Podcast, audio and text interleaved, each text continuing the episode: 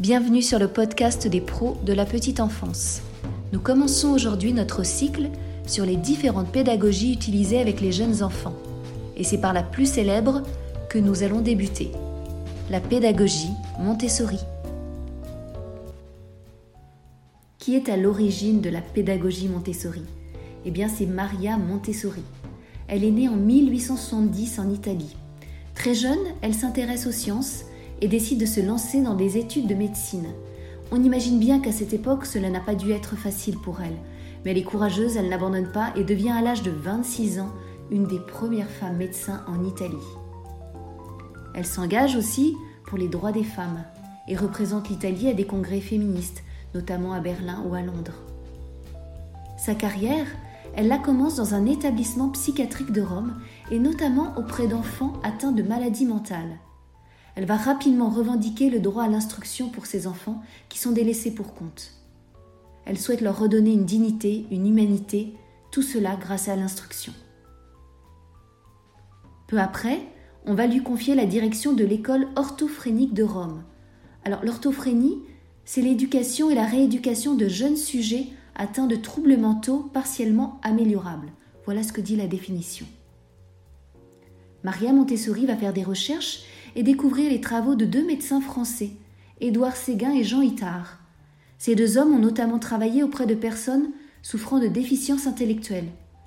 Elle va reprendre et adapter le matériel qu'ils avaient eux-mêmes créé et mettre tout cela à profit de ces jeunes élèves. Ces derniers vont réussir leurs examens scolaires au même titre que des enfants dits normaux. En observant ces enfants, en faisant de la recherche, des découvertes, en se formant en psychologie, en philosophie, eh bien c'est là, avec tout cela, que Maria va construire les bases de la pédagogie qui porte son nom. Quels sont les grands principes de la pédagogie Montessori? Alors nous pourrions en parler des heures, mais je vais essayer de faire court. Du côté de l'enfant d'abord. Bien l'enfant est acteur de son propre développement. Maria Montessori le dit bien, l'enfant n'est pas un vase que l'on remplit, mais une source que l'on laisse jaillir. Alors à cet enfant, on va lui laisser une grande liberté. On va l'aider à développer son autonomie à son rythme.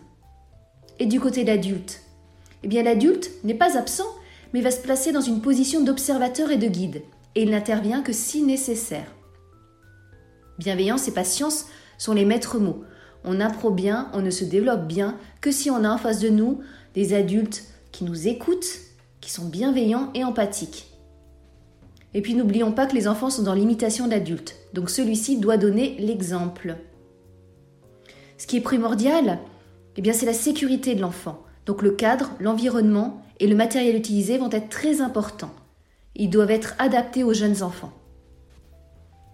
Alors en pratique, eh nous parlions tout à l'heure de liberté. Eh bien, cette liberté peut se retrouver dans le libre choix d'activités peut tout à fait proposer aux enfants un panel d'activités et les laisser choisir celles qu'ils souhaitent réaliser. On proposera aussi des activités de manipulation le plus possible. Pourquoi? Parce qu'on apprend mieux lorsque l'on touche, on est dans du concret. Circulation facile, ordre, meubles peu encombrants à la taille des enfants, tout cela fait partie aussi de la pédagogie Montessori, parce que l'idée, c'est toujours de les aider à développer leur autonomie. Il faut qu'ils puissent agir seuls le plus possible. Pour finir, une citation de Maria Montessori. Libérez le potentiel de l'enfant et vous transformerez le monde avec lui. Si ce petit focus sur la pédagogie Montessori vous a donné l'envie d'en savoir plus, eh bien n'hésitez pas à vous rendre sur le site des pros de la petite enfance où vous trouverez un dossier détaillé sur le sujet. Merci à tous pour votre écoute et à très bientôt.